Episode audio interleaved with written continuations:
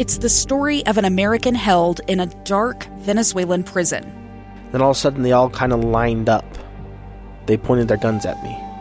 And this is the point where I thought, I'm going to die today. I'm Becky Bruce. I spent a year working on Hope in Darkness, which now has more than 2 million downloads. Find it on kslpodcast.com or wherever you listen to podcasts.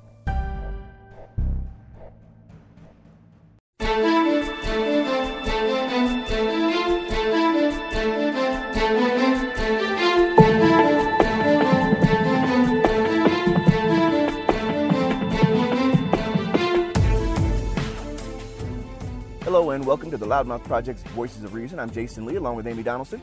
And on this episode, we're joined by Dr. Roderick Land. He's a friend of mine. He's an ordained minister who also holds a PhD from the University of Illinois, my alma mater, uh, in educational policy with an emphasis on critical race theory and sociology. He's also done extensive research on social justice, racial attitudes, and race relations in America. And we both served uh, on the Utah Martin Luther King Human Rights Commission. He was chair of that commission during that time. And uh, Roderick, thanks for joining us today. Not a problem. Thanks for having me. So this was Amy's idea. So I'm going to let Yeah. Amy kind of introduce and explain what's going on here. So yesterday was the uh, verdict in the Derek Chauvin murder case, um, and he was found guilty on all three counts. And Jason wrote a very uh, moving piece um, that sort of took us inside his own thought processes. And then he did a radio interview, and I thought, wouldn't it be interesting if he had a discussion with some other black men about what yesterday afternoon and really the last year has been like? Um, and so I guess I would start with you, Roderick. How did you find out about the verdict yesterday, and what were your initial thoughts? Um, well, I was actually glued to my television watching CNN as the verdict was being read. And so, uh, well, I should say my computer. I had it up on my one of my screens. But nevertheless, as I was um, listening to um, the verdict being read, there was a huge, tremendous um, amount of anxiety because I can't help but to think about the previous times where um, there has been opportunities where police were charged with certain things, which I would say it's been an anomaly as of late, to be honest with you. But you still have uh, that hope, but yet anxiety about what the verdict will be. And so, what's interesting is that um, the amount of anxiety and stress that that has caused, not just for me, but I would even dare to say many of Black Americans within this country, because of what has been, um, what has happened uh, at the hands of law enforcement as it relates to um, unarmed Black men being murdered and killed on the streets And women, so- by the way. and women for that matter. Yes, to, uh, correct, right?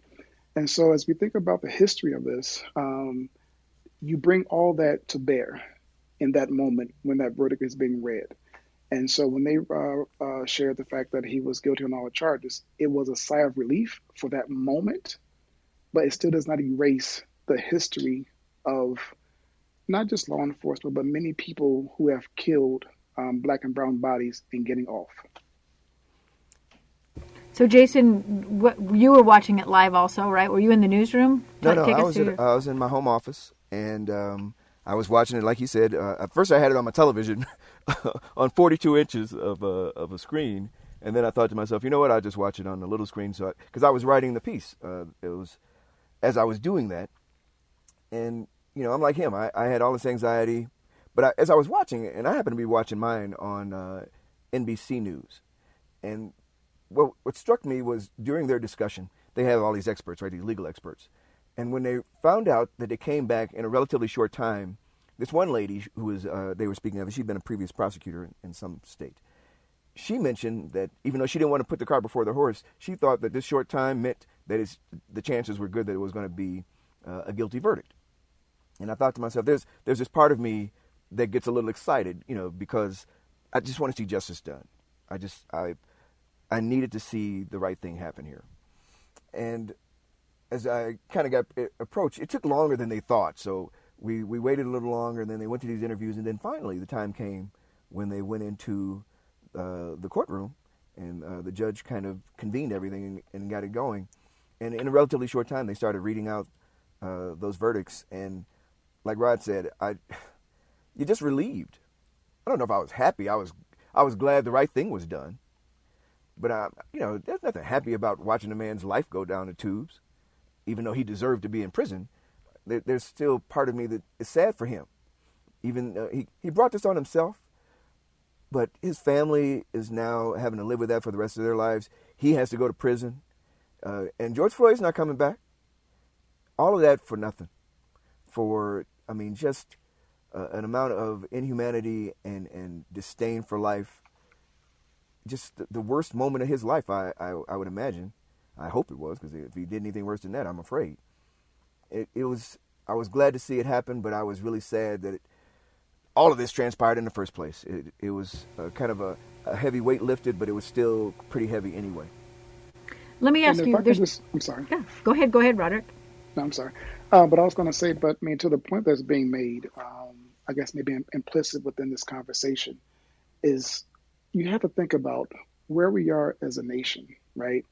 Where you have an entire community of people who are glued, and I would I wouldn't just say black folks, I would say America, period, mm-hmm. where they're glued to a TV, wondering whether or not someone who was um, who has been who was on trial for murder, and the whole world seen this, whether or not this verdict will come out guilty or not.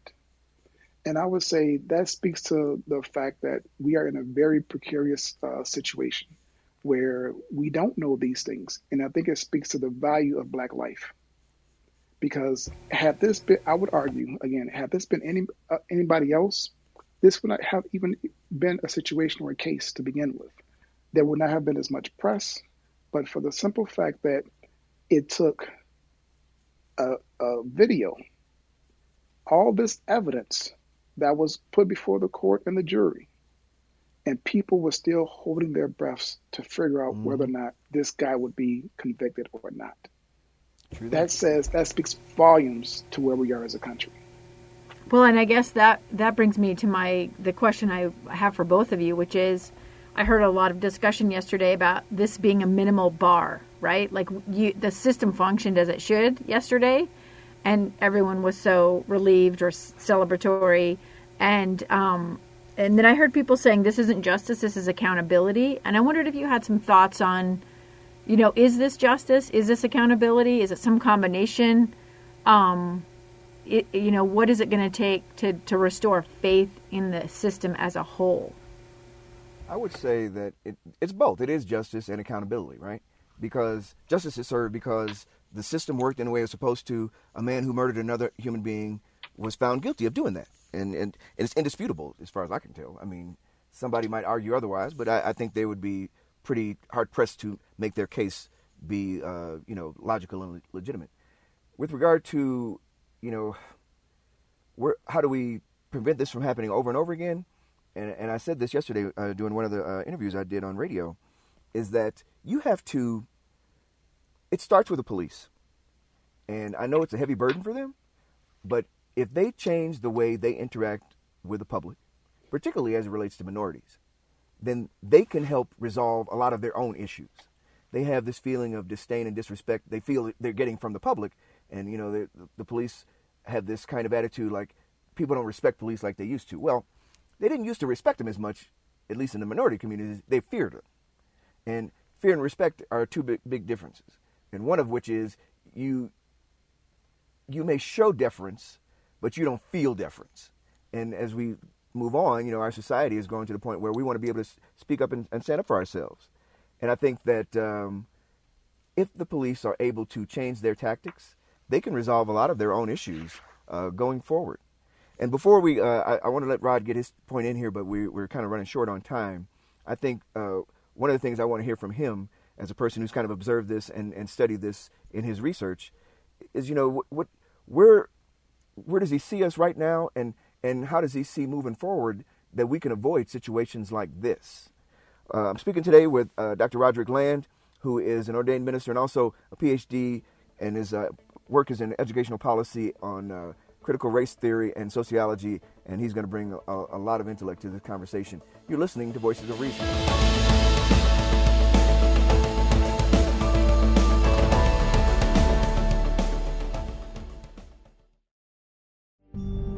It's the story of an American held in a dark Venezuelan prison. Then all of a sudden, they all kind of lined up. they pointed their guns at me. And this is the point where I thought, I'm going to die today. I'm Becky Bruce.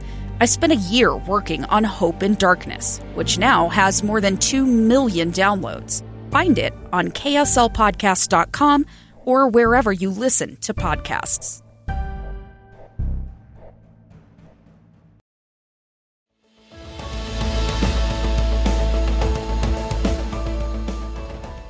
We are back with the Loudmouth Project's Voices of Reason, Amy Donaldson and Jason Lee. Speaking today with Dr. Roderick Land, a friend of mine who's an ordained minister and also uh, he has a doctorate in uh, educational policy, focusing on critical race theory and sociology. And Rod, you know, I, I got a chance to answer the one question Amy uh, posed to us about is is the verdict, a case, uh, the guilty verdict against uh, Derek Chauvin, is that uh, an example of accountability and or justice? And and what are your thoughts on that? And and how does it uh, play out? You know, as we look in uh, as in a larger social uh, context for our society.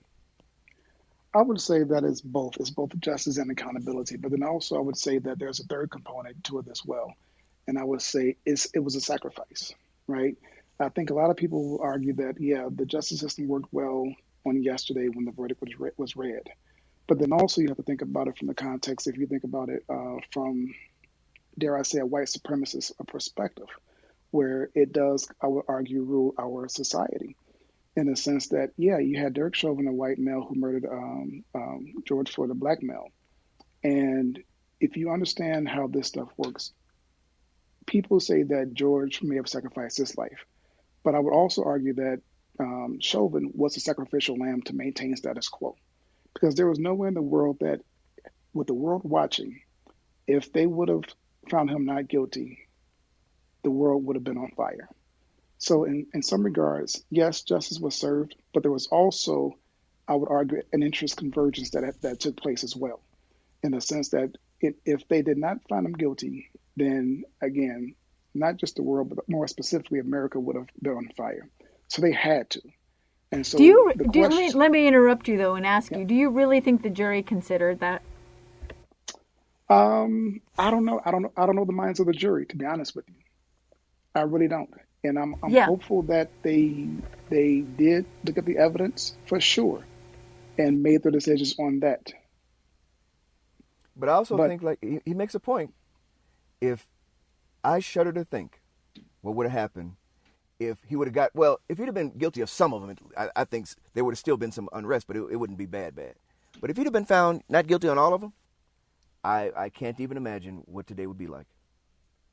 But I mean, I think, in point. I'm sorry. yeah, I was just going to say, I think though, Roderick, your point is better taken with the prosecution. I think that the prosecutors probably said this is the case that we can that we can that we can win, right? Like the, this is the guy we can sacrifice.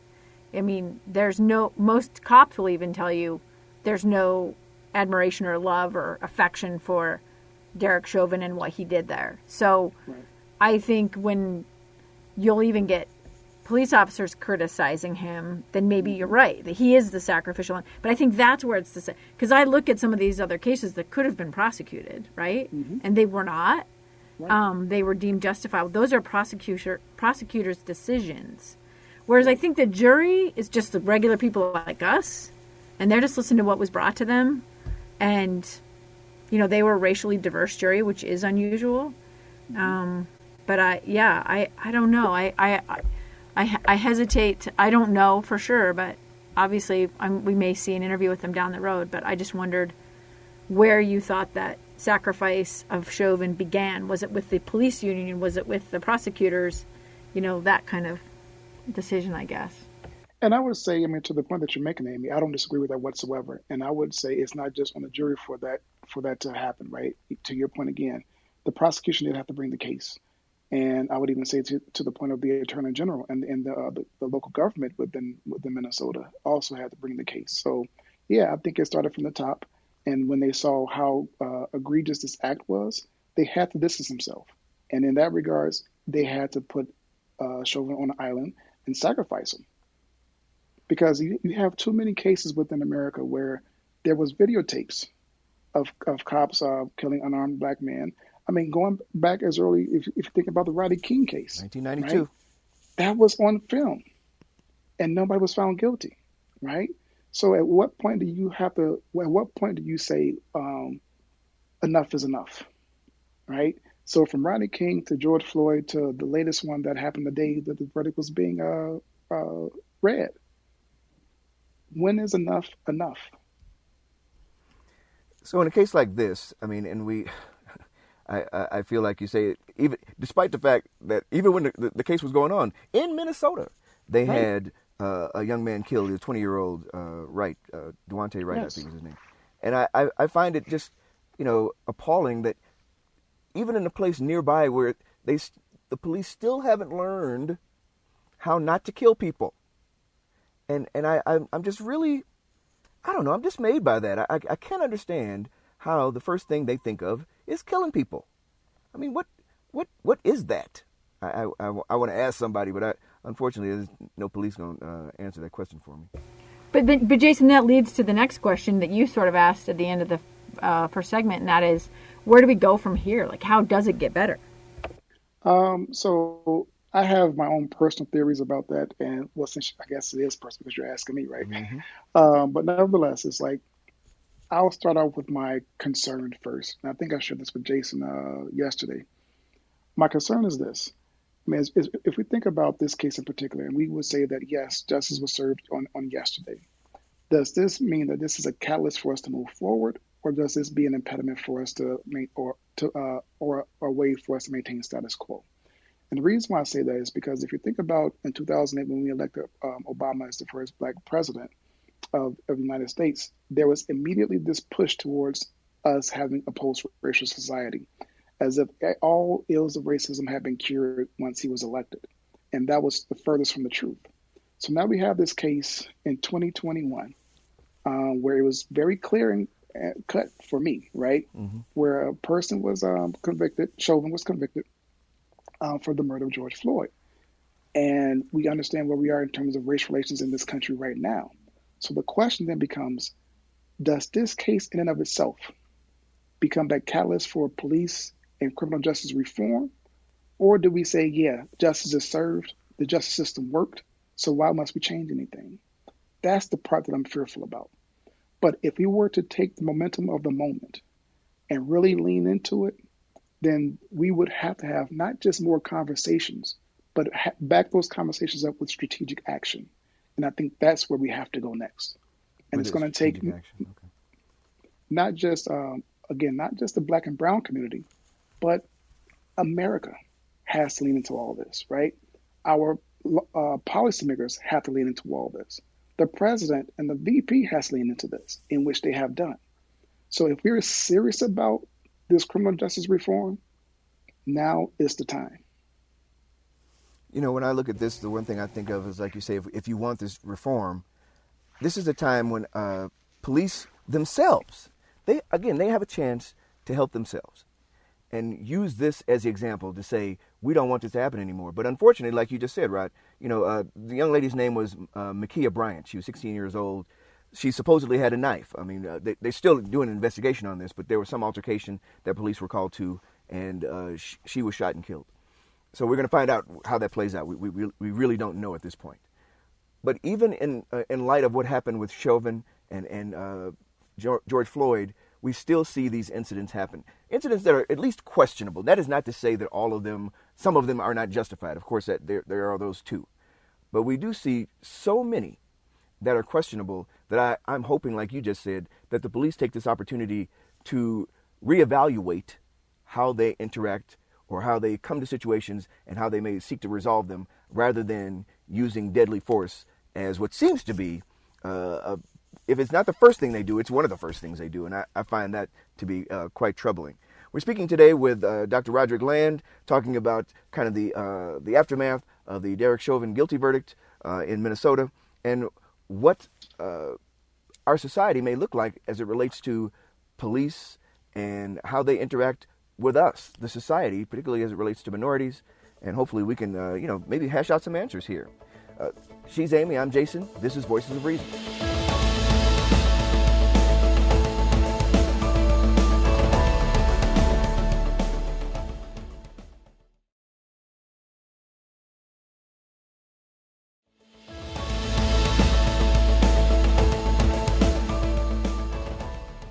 We are back again with the Loudmouth Project's Voices of Reason. Jason Lee, along with Amy Donaldson, speaking today with Dr. Roger Land, who is a uh, college professor.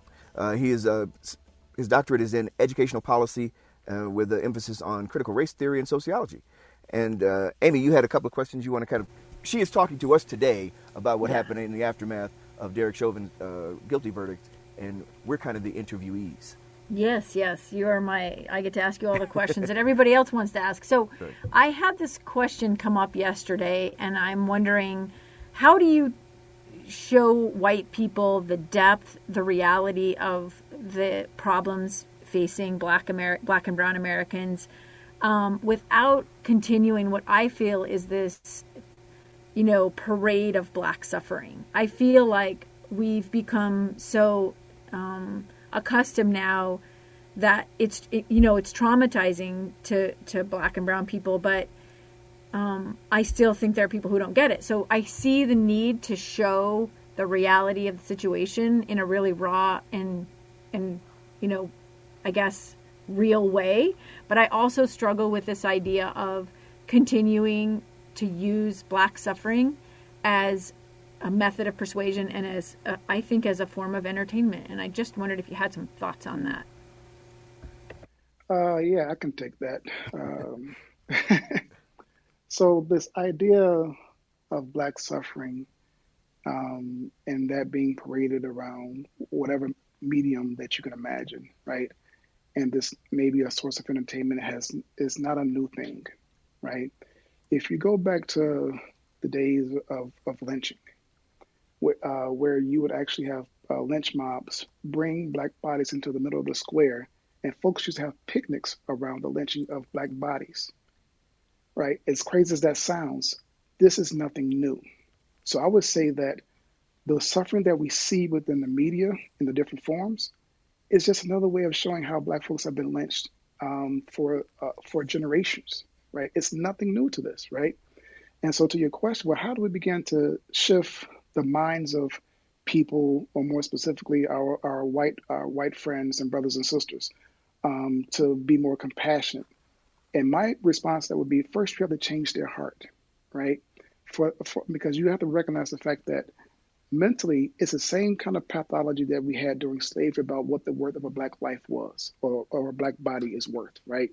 And so you see nothing different in 2021 or even within the past year, the past decade, the past couple of decades, where you've had all these officer involved shootings and very little has been done to it. Yes, black folks have been suffering at the hands of not just, uh, I would say, our um, um, our law enforcement agencies, but every institution within our American society. It's not as if, again, if you think about um, infant mortality rates, life expectancy rates, right, economic empowerment, all education, all those things are uh, a part of a larger system that has, I would argue, has maintained the oppression of black and brown bodies in this country since the inception of America, or what we can call simply systemic racism, right? And so, again, to change the mindset, you have to get at, you have to somehow get at the hearts and somehow humanize black and brown bodies. But until Well, that and- happens, that it, won't, it, nothing will change. And and I I think that's sort of the argument people and I myself have made in showing you know people struggling. I did a story last year Jason knows on black mothers and their worries for their children in the wake of the George Floyd killing. And um I you know I didn't feel like that was parading their suffering, but definitely I I meant to take white women and white men into that reality. This is what it's like. And this is the this is the trauma that exists for them in this country. But I have come to wonder sometimes where where is that line being crossed because I do and I've had this Jason and I had this incident where I tried to show him a video. He didn't want to watch it. I kept trying to talk him into it and he had kind of a little bit of a breakdown and said to me, I can't watch another man black man get abused by the cops. It's too traumatic. And it was a moment for me to say, I'm consuming this different than him. What's happening here? And why am I wanting to watch every single one of these videos and he's not wanting to watch every single one of these videos? And is it softening my heart or is it you know, like you say, appealing to this Desensitizing. yeah to, to this age old thing of this is entertainment this is it's like watching the car wreck right In, at, at one of these car races mm-hmm. you know mm-hmm. everyone wants to see the crash um, i don't know are we softening hearts by showing these videos and by seeing these moms cry for their children and i don't know help me with that And I would say in general, and I don't want to I don't want to generalize this. I'll say it that way, right? Because again, I think it's different, it's different for every individual. Because I think to the point that you're making, Amy, for you, it may be softening your heart, right? To to be able to see these people as humans, as your brothers and sisters, right? But at the same time, you do have folks who just are just seeing this as pure entertainment. And again, how you consume it will be very different because you have no attachment to these individuals. And, and even though Jason and I may not have attachments uh, to these men who've been murdered um, in terms of like a, a family line, but they we are akin to each other because of the color of our skin, right? That's the link, and and that we have a shared history in that regards as as it relates to our engagement with various institutions within the society. And so again, it's like as as we think about um, how we view or look at uh, these tragedies, these very traumatic experiences of, of life and death.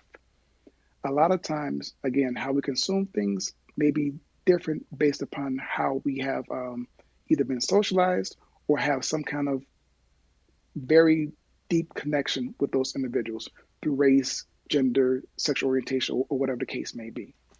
And I think uh, I'm gonna add to that uh, life experience, right? So I wrote in Yeah. my piece uh, that I wrote for the uh, for the Deseret News uh, yesterday, in that I can see myself in George Floyd. The reason I can't watch that video anymore is because that's me, potentially under that guy's knee, and all I, all I could think was I want to kill this guy. I mean, however, but I, I just know I remember thinking of him calling for his George Floyd calling for his mother, his dead mother, and just you know asking for some help and and nobody was helping him. No not a soul. And and, and in some way the lady who took the young lady who took the video helped. But you know literally nobody helped. And uh, and the police officer who was supposed to be there to help him was literally taking his life and and had no uh, regard for his humanity whatsoever. So when when I look at this and I, I suggest that the reason it means something so much more to me than it may to others, but like I said, to Rod or somebody else of color, is because we can see ourselves, we can put ourselves in in in, the, in that person's situation and know that it could really be our, our situation. But if you're of the majority, if you're white, that's, I mean, that's a far fetched notion to you. And so it's it's it's very difficult. And so often people sympathize with people, but rarely do they empathize with them. They don't want to get into the foxhole with them. They just want to say, "Man, that's a tough spot to be in." But in in in the back of their mind, they're thinking, "Glad that could never be me." That's what we got to get past. We got to get people to get in the foxhole with us. I don't I don't want your sympathy. I'm I am so done with sympathy. I need you to say, "You know what? I am as outraged as you are, and I'm gonna do just as much as I can uh, uh, to, to get out there in front and be the catalyst for change." Those are the people that are your true allies, and we just need more of those. When we come back, we'll continue our discussion with Dr. Roderick Land and uh, hopefully, maybe again, come up with some answers and, and enlighten folks as to how we can all, as a society and as a community, do more to help prevent more of these tragedies. You're listening to Voices of Reason.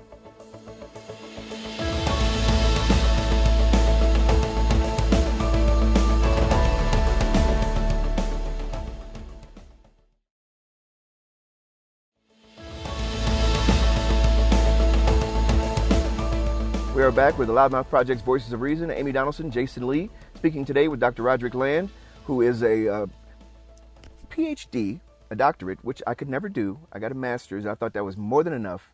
He, on the other hand, just apparently had a lot of time on his hands and uh, and wanted to get way more education than all the rest of us want to uh, think about.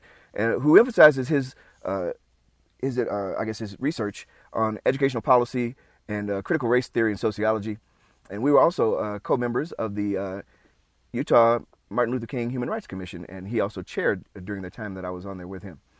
So, uh, Rod, Amy had a question for both of us again. Yeah, for both of you, I mean, I think there's been a lot of discussion about where we go from here and how do we make things better. And I've heard a, a ton of talk about we need to teach civics and history, which is a, a little bit hilarious. Who gets to decide what civics and history we teach because we already teach those things, right? Um, and then and but the I winners guess get to decide. yeah, but I guess the the big question I see is I don't see things getting any better until we deal with the fear that is causing these confrontations to spiral out of control. And I understand absolutely why um, a police officer might be nervous, but I also understand why a black man or a black woman might feel like their life, like they have to fight for their life, you know, in a situation that maybe maybe hasn't gotten gotten bad. It, will get worse if they fight, right? If they resist. So I just, I guess, how do we get to a better place? And is it, is this something that you know policymakers can address, or is this something like Jason said that has to come from policing? or communities because for me i feel like the fear is at 10 on both sides and i don't know how it gets better I mean, yeah, I would say that um, I don't know if policymakers can make this difference, right? Because I think what's at the crux of this is just pure, genuine relationship, right? And I think proximity has something to do with that. And I think it's not just on law enforcement, but also on the community as well. And the question then becomes who takes that first step, or can we take that first step together? Law enforcement and community, and come towards each other and have more genuine, authentic engagement beyond just the idea of when you see or engage law enforcement, is because there's some kind of perceived infraction. But how do we begin to have people who are living in our communities um, being on on on uh, the force themselves as opposed to folks who are outside of our communities? And I know that law enforcement has done some work around that to um, to try to incentivize their officers to live in the communities that they're policing. But I would even argue that even the notion of, or the idea or the concept of policing could be somewhat problematic, right? So again, if we can't begin to have better relationships between uh, our law enforcement agents and our communities that in which they're serving, then that fear will continue to be heightened because there has not been any other thing to take its place. So I think we have to begin to have, again, more community engagement by law enforcement, but at the same time, community members being um, receptive of that engagement. I would agree wholeheartedly with that. You know, the idea is that, again, I, I still would suggest that it takes the police to make the effort first because they're the ones who initiate most of these confrontations, or, or at least interactions before they become confrontations. And they can uh, learn de escalation, they can learn how mm-hmm. to uh, treat people in the way they would want to be treated. That's, literally this is this is uh, the golden rule, right? If if you treat people with respect, they'll give that back to you. Generally speaking, if you are kind when you walk up to somebody or uh, behave like a gentleman or or a lady, then and and then treat them in that same way. If you come up and say, "Ma'am, may I speak with you for a second? We got an issue we'd like to." Uh, kind of hash out here. We don't know what's going on, and we we're hoping that you could help us. That's a whole lot better than, hey, get on your knees or sit down over there, uh, turn around, let me pat you. All of those things create animosity. They create uh, uh, hard feelings, and they are dehumanizing to those you are interacting with. And how do you? Why would you expect them to be cooperative with you if you treat them like that? And the notion, you know, it, since we, since police, by the way, that we, uh, in the way we police today, was all born out of slave uh, catchers. So the, the whole idea was catch them and bring them back, so I can, uh, I can either uh, enslave them or somehow have power over them. It, it, it, it's the same way when police now today they try to overwhelm you, uh, take your power, take your humanity, and then put you behind bars, making you then an indentured servant. That's that's the psychology going on here, and that's the reality in a lot of ways. If they change that attitude, then the the chances are very good that they will get uh, a, a better reception, that respect that they they crave and that they feel like has been eroded, which I still uh, I, I believe it's mostly on them because they have taken this military attitude, us and them, rather than I'm part of this community. If you do that, you get better results. And hopefully, as time goes on and people hear this enough, if those in power, uh, prosecutors, uh, civic leaders, police officers, police unions, if they hear that, hopefully they'll, they will recognize that that's the road they need to take to get to where they want to go, and that is uh, where they get to go home, we get to go home, and our community has a lot less angst and anxiety in it. Okay, so I'm going to ask you if you think this relationship, this police, what we're asking of police is fundamentally flawed then. because I think you can't ask people to be catching bad guys and dealing with the worst the worst moments of our lives, the the worst of us, and then also ask us to connect and relate to a community in which to which they do not belong, right? So everyone can't police their own neighborhood. And and even if you police your own neighborhood, you may or may not know everything about the cultures in your neighborhood. I, I thought this when there, we had some incidents with uh, people shooting dogs. Like, you know, they were like, well, they need more training about this. And for me, I guess the question becomes what do we want from police? And I think maybe we fundamentally need to remake our relationship as a society with police. What do you guys think of that? I mean, I think that comes back to the um, point I was thinking about proximity, right? And so, and I would I would even maybe push back on that just a tad bit because I, I mean we we've seen videos and footages, whether it's um, um, social media or whatever the case may be, where you have two very different kind of interactions with um, law enforcement between our black brothers and sisters, brown brothers and sisters, and our white brothers and sisters as well, right? And so you can have someone like a Sandra Bland, right, who is simply just inquiring about why she's being stopped to a point where she's being detained and now she's incarcerated and then she dies there, right? To a point where you have a white male who's just completely irate and literally going throwing fists at law enforcement, and he's he somehow finds a way to be alive, right? And so the, the when you come, when you when you talk about the idea about this fear, right, and then also these, these relationships, if folks were in who who are in law enforcement, were in our communities, lived there, they knew the people within our communities. And I know it's kind of difficult nowadays because I think technology has made so many buffers between people, interact between interactions between people. But nevertheless, if they took the time to know the community in which they're serving, and I want to emphasize the word serving, because that has a different connotation than policing, right? And so if we if they took the time to know that community, they would have a better chance of knowing who is a true threat and who may just be having a bad day. And that engagement w- would be very different than what it would be if you were just a total stranger. You know, I, I, I think if you if we can get police to buy into that, that's that's that's the answer. But I, I don't know what it'll take to do that. I really don't. And I, I think that's that's the one thing that that troubles me. Uh, as much as I think I have some solutions, I don't know that I could get the people who would need to affect those uh, those solutions to really buy in and, and, and want to get that done. Well, and I, I I'm sorry.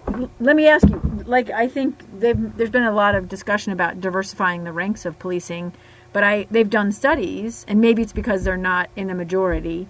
But even officers of color who who are in police work, they become sort of indoctrinated into the white way of thinking.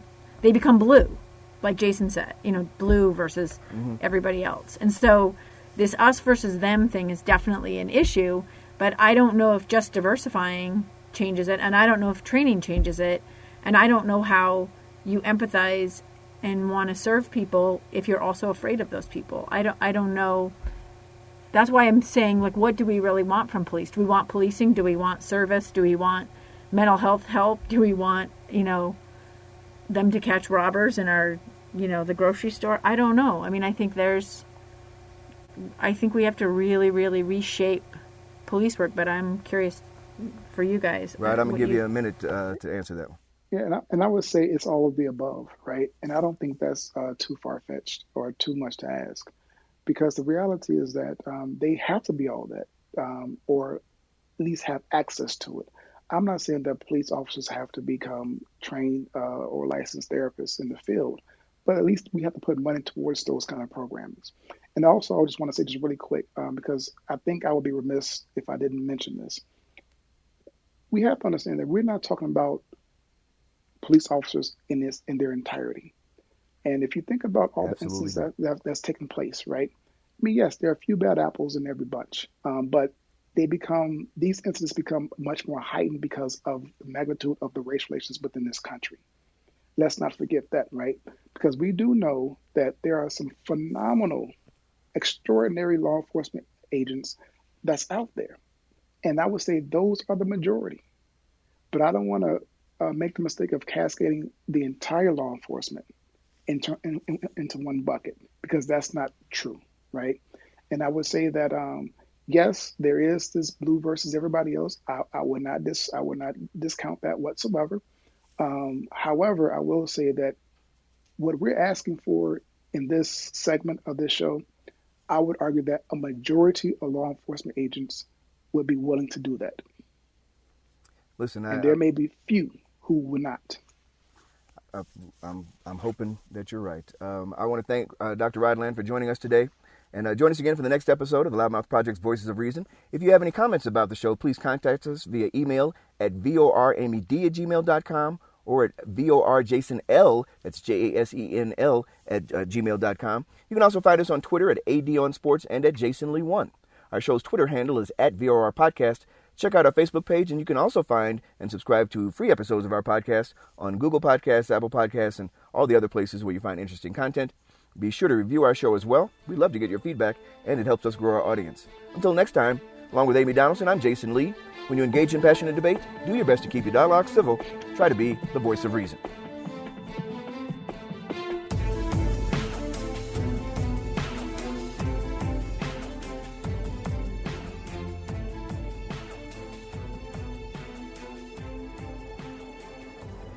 Voices of Reason is a production of the Loudmouth Project. A gun in the face. Then all of a sudden, they all kind of lined up. They pointed their guns at me. And this is the point where I thought, I'm going to die today. Started two years of horror for an American in Venezuela. They said, You need to give us your phone and get ready because you're coming with us. I'm Becky Bruce, and I spent a year researching and piecing together Josh and Tammy Holt's story about their ordeal in a notorious prison. That's when everything started to turn bad. We had another pound on the door. Boom, boom, boom. And there was the police once again. You can binge all of the episodes of Hope in Darkness on KSLPodcasts.com or wherever you get your podcasts.